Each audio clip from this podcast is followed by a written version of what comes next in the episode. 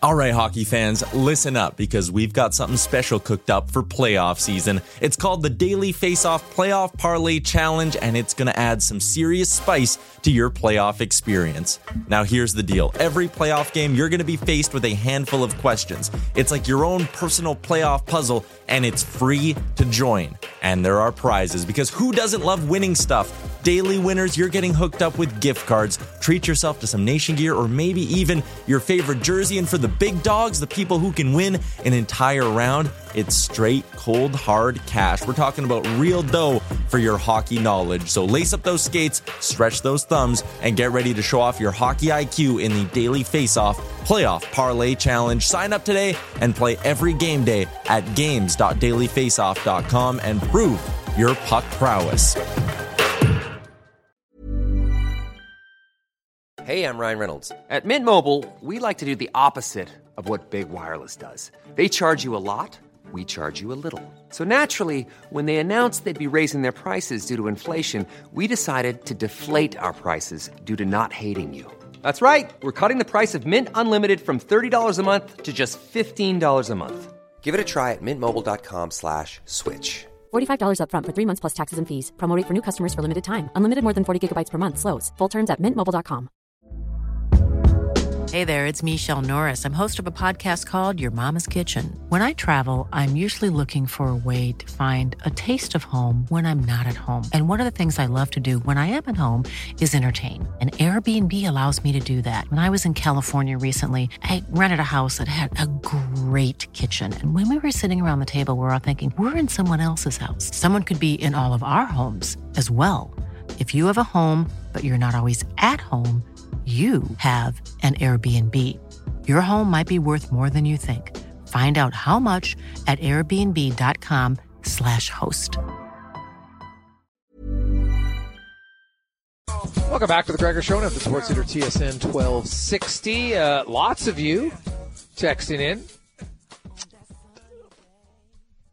Few of you got the right answer. Most of you had one, but uh, didn't get the second answer. The uh, trivia question was, over the last two playoff years, as of right now, so basically, I guess, the last six playoff rounds, the uh, players with the most goals, Draisaitl twenty, McDavid eighteen, Kane has sixteen, and there's two players tied with Kane. Those two players, Nathan McKinnon and Chris Kreider. Cons, who'd you, who's your winner today? Andy. Andy. Andy, congratulations. You're teeing it up at Eagle Rock. Now, welcome back to the Gregor Show, as always, presented by play alberta dot c a. N H L playoffs begin tomorrow in the uh, third round in the East, and then Vegas and Dallas in the West. Uh, N B A playoffs began last night, third round, Denver, L A, hell of a game. And uh, tonight you have, uh, for the second straight year in the Eastern Conference Final, you have the Boston Celtics taking on Miami Heat. So check that out if you're uh, feeling like you're missing some playoff itch. You can scratch it with a little N B A. Let's get to uh, the Rishaug Report, brought to you by Next Gen Transportation, heavy haul transport provider, one hundred percent locally owned and operated, and huge supporter of numerous numerous youth sports teams, and big sponsor of the Spruce Grove Saints, next gen transportation dot com. Ryan Rishaug joins us. Uh, Rishaug, what uh, what did you take away from Jay Woodcroft's press conference today? Uh, nothing more than I took away from his press conference post-game the other night, I'd say. Um, a lot of similar messaging, um, a lot of similar um, sort of talking points. Um, I think Jay's careful about what he says in these press conferences. Um, he's a head coach. I don't. I don't blame him. Um, but it's just not a lot of. We're just not getting very deep with any of it, I guess, is what I would say. Um, so uh, I don't know if that sounds like criticism or not. It's not really meant that way. It's just the way it is. What do you think? Yeah, I, I got lots from the players and quite a yeah. bit from the G M. I, yeah. I felt, and you know, hey, maybe the coach, he's not the one playing. So, um, you know what, uh, he, he there wasn't maybe much uh, he could he say guarded. on it. Really, guarded. yeah, guarded, guarded for sure. Um, you know, he was asked about, you know, Campbell and Skinner, and just said, hey, you know, that's something to look at for, for next year. And I, and I'm curious. Let's say hypothetically that Skinner starts forty-five and Campbell starts thirty-five, or role reversal, because who knows? Goaltending from year to year, you never really know. If you get to the playoffs and it's that even in the regular season, I don't think they should go with one guy regardless of who it is. What do you think? Yeah, I mean, this is part of what they kind of need to figure out, right? Because the, the the one A, one B model of starting during the regular season, it sets up for a certain cadence and a certain rhythm, right? But it takes a pretty strong coach to be like, okay, we're getting close to this guy's limit. I know uh, he's won his last two, but we're going to the other guy now. You know, like what? So when when are you when are you changing a guy out? You're changing a guy out after a loss. Now it's a now it's a negative. Now it's not about workload. It's about you lost last game, bud, so the other guy's going in. So I, I think it's it's easier said than done. With the magnitude of playoff games, it's hard in that moment to make the determination. He's played enough, even though he's playing well, we're going to the other guy. I think that would be extremely hard. But in hindsight, it feels maybe like it might be practical. Um, I don't know what the answer is. Um, I don't know what the science says. Um, I just think it's it's it's easy to say that now because of what happened. Really hard to do in the moment, unless you're just doing it after losses and you just hey, okay, switch. So the other guy gets a crack now and gets to keep going until he loses. You know, I don't know, Greg. What's the practical way to do it? Um. Well, it's. I think it's a fair question. Based on, on the goalie you have, based on the team, and really based on what you did all year. Because if you do one thing all year long and you never have your goalie start more than three games in a row, why would you suddenly then, when the pressure and the speed of the game amps up, say, now you're going to start fifteen, twenty games in a row? You know what I mean? Like, it, goalies used to start sixty-five games. Guys used to play eight, nine, ten in a row all the time. That doesn't happen very much anymore. So I'm I'm curious. That to me will be something that's interesting to watch. And, uh, you know, like Boston, I think, erred in how they handled their goalies because for basically five months, Allmark never played more than two games in a row. And I'm not saying that guaranteed them a loss, but it's definitely one to say, hmm, you went away with what got you to the playoffs. So why would you do that? Well, everybody does it. Like, uh, I don't know, most teams do it. How, how many but, but, teams that have goalies that, that share the net during the year all of a sudden just flip to one guy, wire to wire, in the, or, or suddenly just keep doing that in the playoffs regularly, back, forth, back, forth? You know? Yeah, but outside of Vasilevsky lately, like, you're not winning with it. You know what I mean? Like, I know. You look, I, I, right? I think your point is good, and I think, you know, the questions to – Uh, Jay about that today. Uh, you know, we asked him about that, and like I, I think it's all fair and relevant. Um, I just think in the moment you got to play the guy that you feel gives you the best chance to win that night. And maybe part of this is because I said I would have started Skinner in Game Six, right? I understand why he did what he did, but it, I do wonder if there isn't a bigger conversation about convention and conventional wisdom, and and you know, I, I'd be interested to know. You know, Stanley Cup championship teams over the last fifteen years take their goaltending. You know, what percentage of games did the did their guy start in the regular season, and what percentage of games did he start in the playoffs? And how common is it to take a guy who played sixty percent of the starts during the regular season and suddenly give him one hundred percent of the starts in the playoffs? You know, what is what is the the math tell you? Um, I think you're making totally reasonable points. I just know when you get into the heat of the battle, that's that's tough. Ryan Rishaug joins us. Uh, Ken Holland, um, it was interesting. He said he's sticking around, but definitely didn't commit to, you know, I'll honor my contract. He's got one year left on his contract. Um, you know, he said Steve Stales will do more assistant to G M things. Do you get a sense there's a succession plan in place possibly? Like, is, is Ken Holland, do, do you see him returning after, like, do you see him renewing and getting another contract, or will he walk out, will he retire into the sunset after next year? Well, I don't know if he'll retire into the sunset. Depends how much sort of pep he's got in his step. Depends on the results, and depends on if the organization wants to have him back. Um, I think this will be his last year as general manager. Absolutely, I think that. You know, and he clarified he would be back as G M next season. But I think there has to be a succession plan in place. Of course there has to be. And so right now, I think, is where you're making plans for your succession plans. Right, that's the responsible thing to be doing this year. And I think Ken Holland will play a major role in those succession plans, given his dual role here. So could I see the Edmonton Oilers engage in a process where they start identifying candidates to take over for Ken Holland after next season? Thousand percent. Do I think that'll be only internal candidates? No chance. I don't think with a job that important um, that they would limit that to only internal candidates. You know, I, I could absolutely see them wanting to see who's out there. You know, I, I mean, Bob Nicholson went through a, a reasonably extensive process when he hired Ken Holland. Why wouldn't you do something similar, right? They've got some really good internal candidates, and Steve Stales is right there, one hundred percent. The situation in Ottawa needs to be watched, and Stales' employment needs to be protected. Um, but I think there'll be a process, Greg's, and I think that process gets undertaken here. Everyone needs to take a breather and take a breath. There's going to be a lot of voices involved, would be my guess. You know, Paul Coffey's been around a lot. Steve Stales is now there. You know, Keith Gretzky is there. Bill Scott's been there for a really long time. Um, you know, Daryl Cates, obviously, at the top. Bob Nicholson and Ken Holland. Like, there's a lot of discussions to be had. But it's the responsible thing to do to have a succession plan in place, and I absolutely think they'll get started on that in the next few months. But I don't think it involves only internal people. Why would it?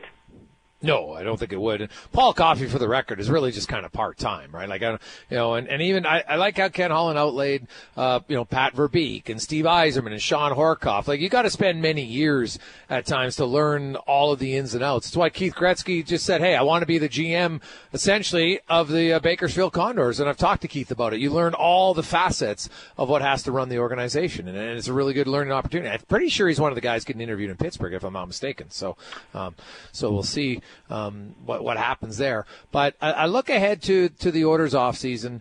Um, you know, Evan Bouchard, I, I think it's fait accompli. He's going to get a bridge deal. I don't think the Oilers can offer him a long-term deal that that has an A A V that he would really want to sign. I know fans are like, God, they got to do it. I'm like, yeah, but Broberg's not signing for five and a half or six on an eight-year deal. I, I shouldn't say that. Bouchard, Sorry, Bouchard, mean. Bouchard. Yep. I don't um, I don't think he would, because I think him and his camp realize, like, hey, this guy could make even more.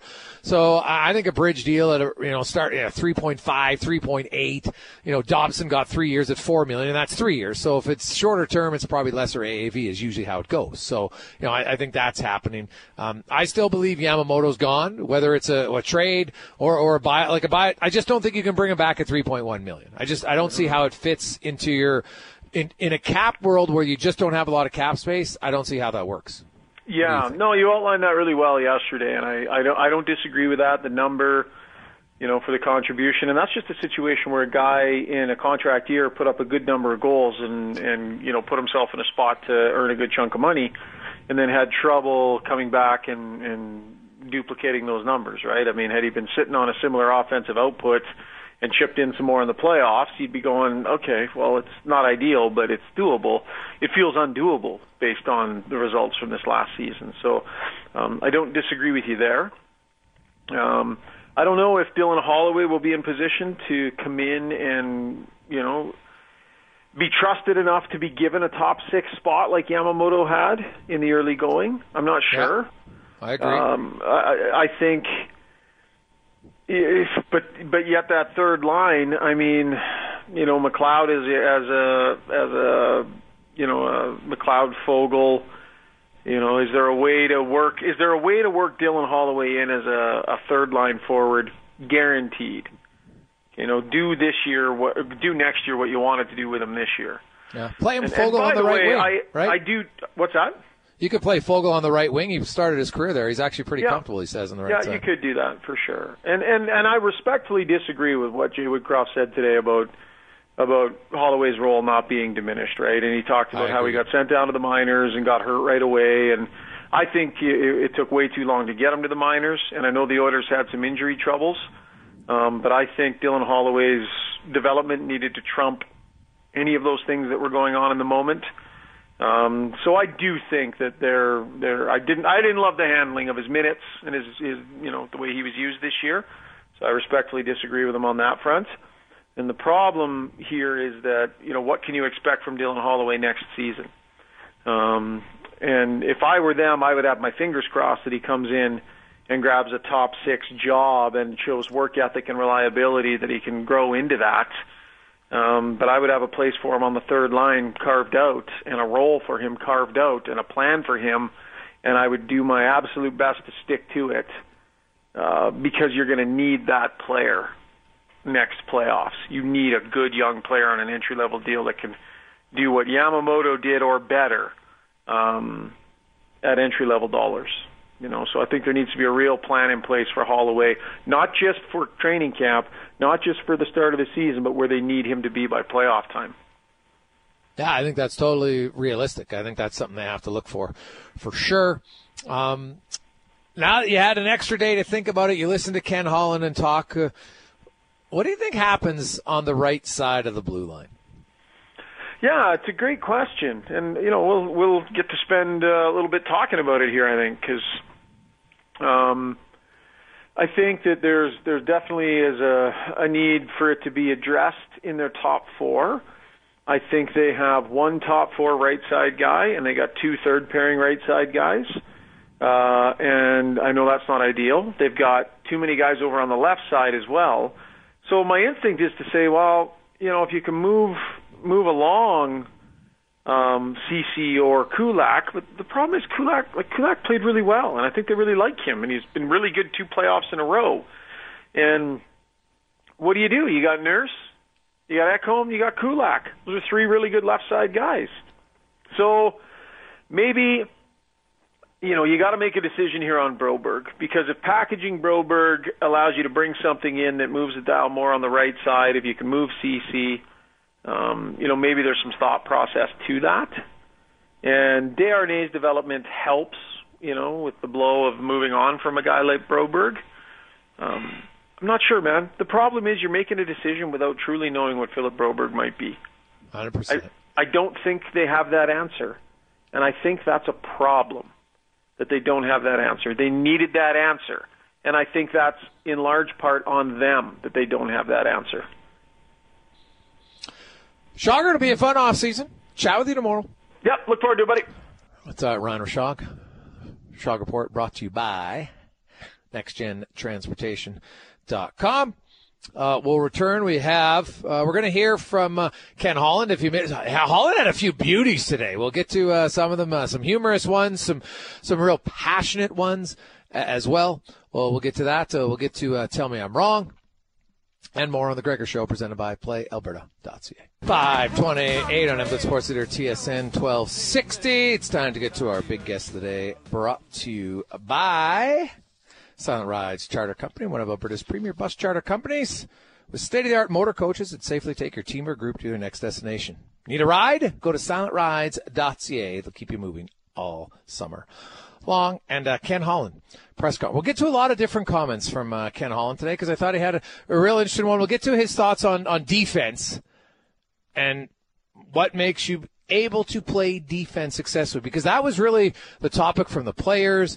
Hey, we got to be better. We got to limit the amount of easy goals we give up. That's an area that the players, to a man, from Draisaitl, Hyman, McDavid, Kane, go down the list. They all said it yesterday. Ekholm, they all said the same thing. But there was one quote today from Ken Holland that I, that really, you know, just showed he was pretty fired up. He was pretty passionate today and talked about, you know, like, hey, the playoffs are hard, man. You want to keep giving every chance to get there. And then he said, if you do ever win, it's worth it. But there's thirty-one organizations digging in. That's why I told you guys, when you win the Stanley Cup, boy, do you party. Because it's not a one-year quest. It's a lifetime quest. Do you know what I mean? You can't party enough when you win that thing. It's a party machine, because it's so hard to get your hands on. Uh, and it's true. Like, that's why you party for quite a while, right? And it's it was interesting how he outlined. He goes, "Hey, this is what we're doing." You know, they they brought in Kane, they brought in Hyman, they brought Kulak. You know, you traded for him, you trade for Ekholm. Like, he's made some significant moves. Like, I, I'm I'm always perplexed a little bit, and we'll get to that a little bit later on and help me understand. But um, Ken Hall, and here's the other one about defense, and. Why, you know, does does he as a manager, when the players are saying he won't be better defensively, do, do you consider your acquisitions at all to be more defensive-minded players? I think everybody can play defense. I think seven hundred players, I, I think it's a commitment. It's a, it's a, it's a, it's a, it's a desire. It's a determination. And I think that, that the disappointments, the the, the, the devastating losses, Um, you know, when we lost in the first round to Edmonton in oh six and we won the cup in oh eight, like I didn't get twenty different players. Those, uh, I mean, I'd, I'd love to look at the roster, but probably of those twenty-three guys we were on our roster in, in oh six, eighteen, nineteen of them were probably on that team in oh eight. You, it's it's the same players just doing some things differently. Like I just can't go out and get a whole bunch of different players. That's not the way, you, you know, Jason, that's not the way. You can't go out and get a whole bunch of different yeah. players. It's being in these situations over and over and over and over again and understanding as a manager, I got to make a few tweaks and I got to make some changes. I got to make some massive changes. Or as a coach, I got to make some uh, adjustments and I got to maybe do this, or we're going to change the way we play, or a neutral zone this. And every player goes back and looks in the mirror and decides, I got to do this or I got to do that.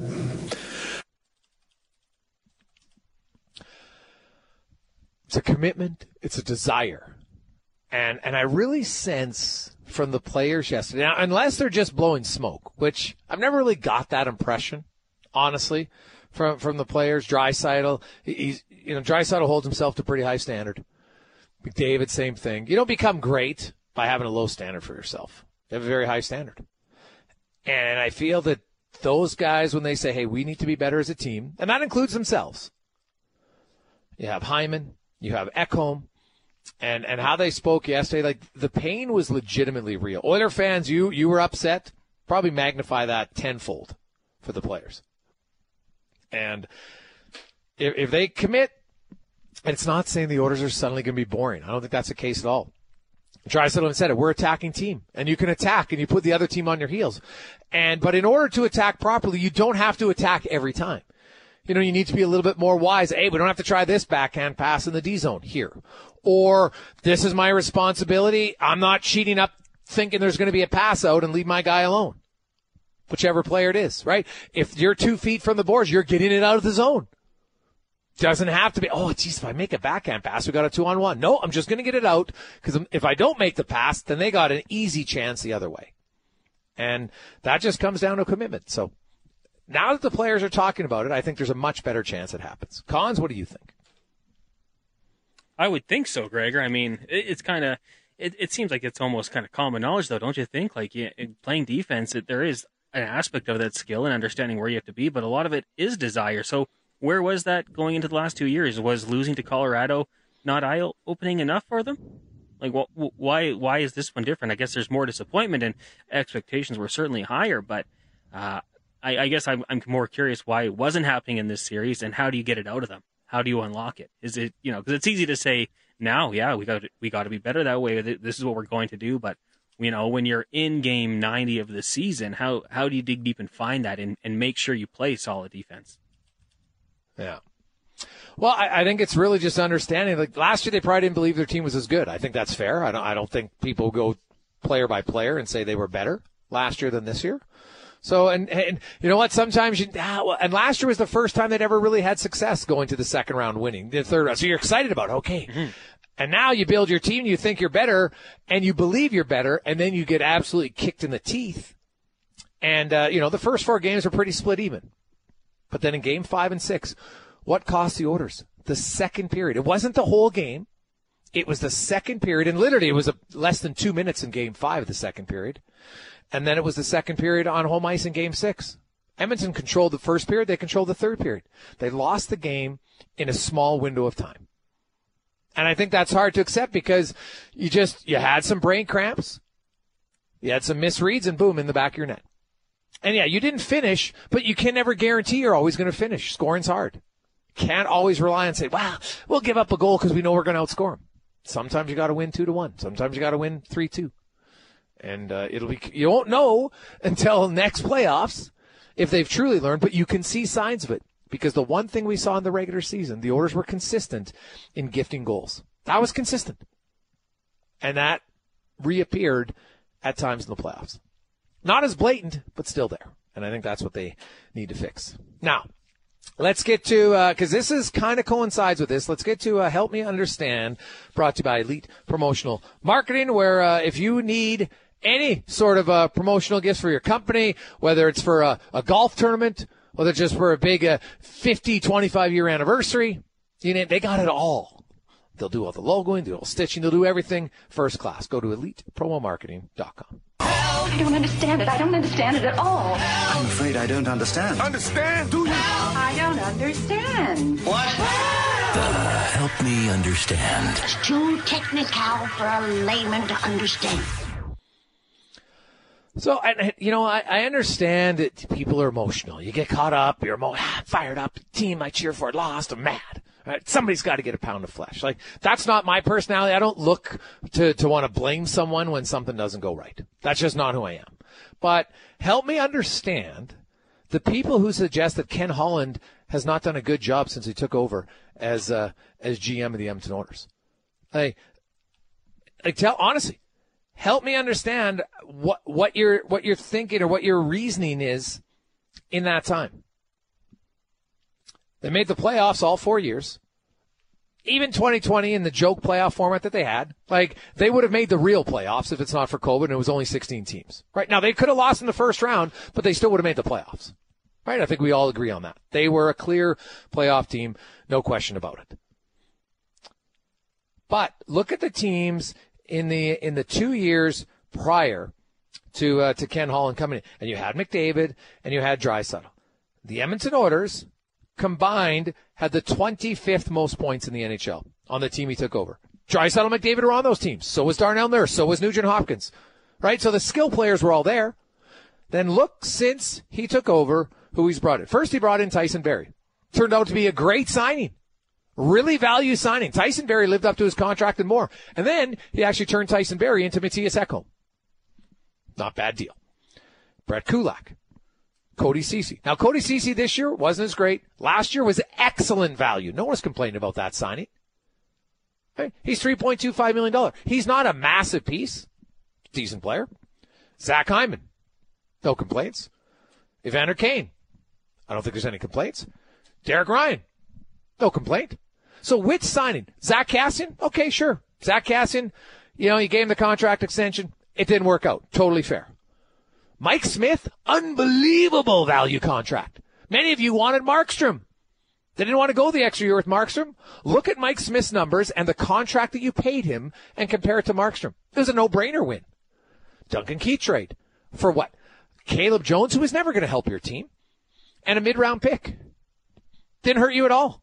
Got you to the third round of the playoffs. And more importantly, gave some added experience to your players.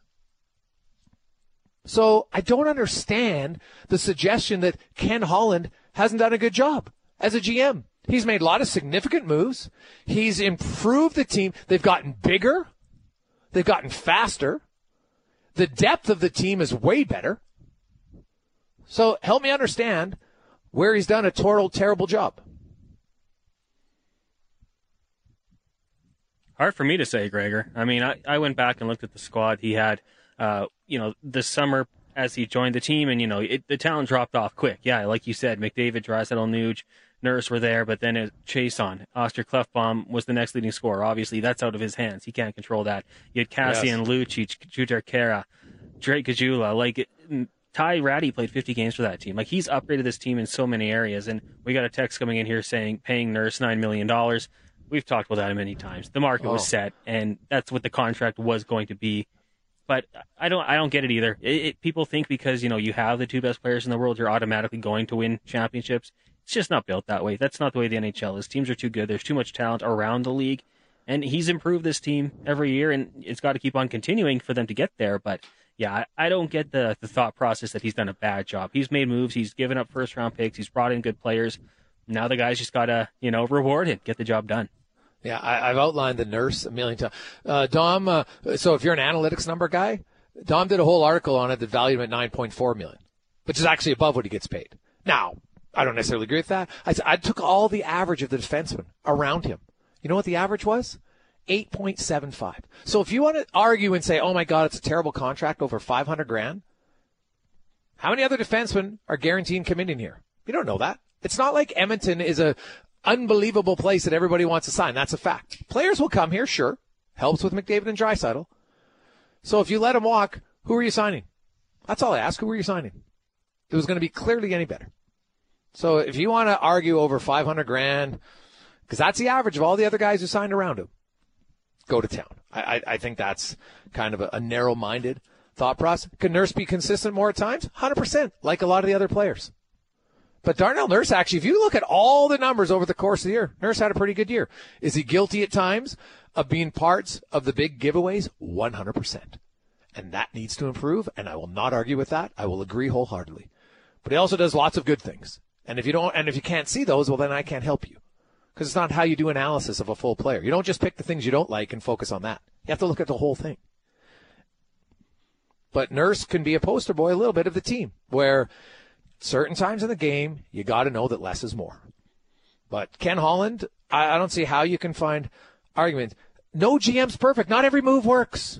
But the vast majority of his worked very well. Hey, Gregor, is a team with a ten million dollars player won the cup from Puffy? No. But Tampa Bay won with three guys making nine point five.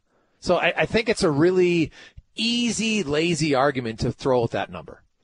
Oh, it's ten million dollars. Well, geez, we have three guys at nine point five. We just got under. But if you uh, look, Vegas has a guy in double in uh, double-digit millions right now. So does uh, – actually, Florida has a few of them. So I don't uh, – that'll eventually happen because there's not many number one. But I don't really think it's a, a big deal either. Quick break. We'll come back with uh, Connor Halley. Tell me I'm wrong on the Gregor Show, presented by Play Alberta dot C A. We wrap up a busy Wednesday afternoon. Uh, tomorrow, Terry Ryan will be on the show. Uh, Friday, we got a, a great guest about skating. For all of you who maybe we, we, we're going to go into the mechanics of skating a little bit on uh, Friday's show with Daryl Marchuk. Looking forward to that. Uh, let's get to the comment and uh, tell me I'm wrong. Halley Edition brought to you by Legacy Heating and Cooling, home of the no payments, no interest for one year on your A C unit. Stay cool all summer at legacy heating dot C A. The Jason Gregor Show presents Tell Me I'm Wrong. Gregor, uh, I don't know if you saw this one. The news came down that a Yankees pitcher, Domingo Germán, was suspended for ten games for the use of a foreign substance. Uh, I'll make this one quick because we don't have too much time here. Why do they, Major League Baseball officials, go with ten games for starting pitchers? It's two starts. Like, why do they put that big number there and and make it seem like it's worse than it is? We know he's not going to miss ten games when it comes to the pitchers. It's a two-game suspension for the, the foreign substance felt on the hand. Seems a little low for me for the, the whole trying to cheat and, you know, ruin the integrity of the game. But, Gregor, uh, when when it comes to Major League Baseball pitchers, why don't they just come up front with us and say, you know what, it's going to be two starts.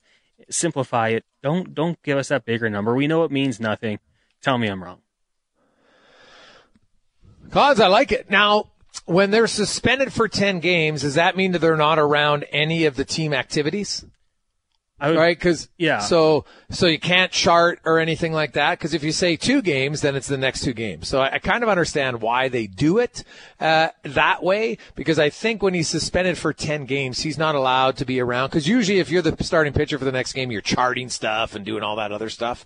Right? So there's other aspects. Now I could be wrong on that. So I'm just asking. Cause honestly, I've never looked deep into, um, cause I know when you're suspended in the N H L, you can't practice with the team. Right, so you didn't get to do anything. So I'm guessing it's the same for a pitcher, but I don't know. Like, is he allowed to throw on his own? Right? Can he throw? Can he? Because I know players when they're suspended from the team, um, they're you're usually well, you can't be on practice with the team. I guess you can go skate on the community rink or something by yourself. Pretty certain if my memory's correct, but I don't know in baseball. So if it was ten games for a pitcher and you're out of your routine, like I'm guessing he's going to throw somewhere on his own. Mm-hmm. I just don't know how that works. So um, that would be my only – I can't tell you're wrong because I don't know the answer. So now I'm kind of asking. So now we're going to have to look that up, Cons. Now you got to make work project for us. So that's fantastic. But, yeah, it, it does seem – odd, but hey, that's pretty legit. Did you see the video of it? Like, it was so blatant, right? It was just like, geez, did this guy have a dip and just spit it on his pants? Like, it was, you couldn't even hide it. Like, he's not even trying to hide it. So, um, uh, also, I think, uh, guys, they do the ten games because they get paid uh, uh, by the team. They don't get paid per game. So, yeah, there, there you go. That's probably a bigger suspension, right? You get fined like the ten game equivalency, not how many games you pitch. So, I can see that too. bigger fine that goes involved in it. Interesting. So there you go. Coming up tomorrow, Terry Ryan. We'll have uh, more on the uh, N H L, N B A playoffs. Also, Vincent DeHarnay. I believe Vincent DeHarnay is a player that not a lot of people talk about. I really, I thought huge growth this season. I think it'll be a big part of the team, no pun intended, next year. Let's get to the Con Man and a Sports Center update brought to you by B I E Engineering, your structural engineering specialist. Whether in the process of a reno or building your dream home, B I E can help you out. Go to B I E E N G dot com.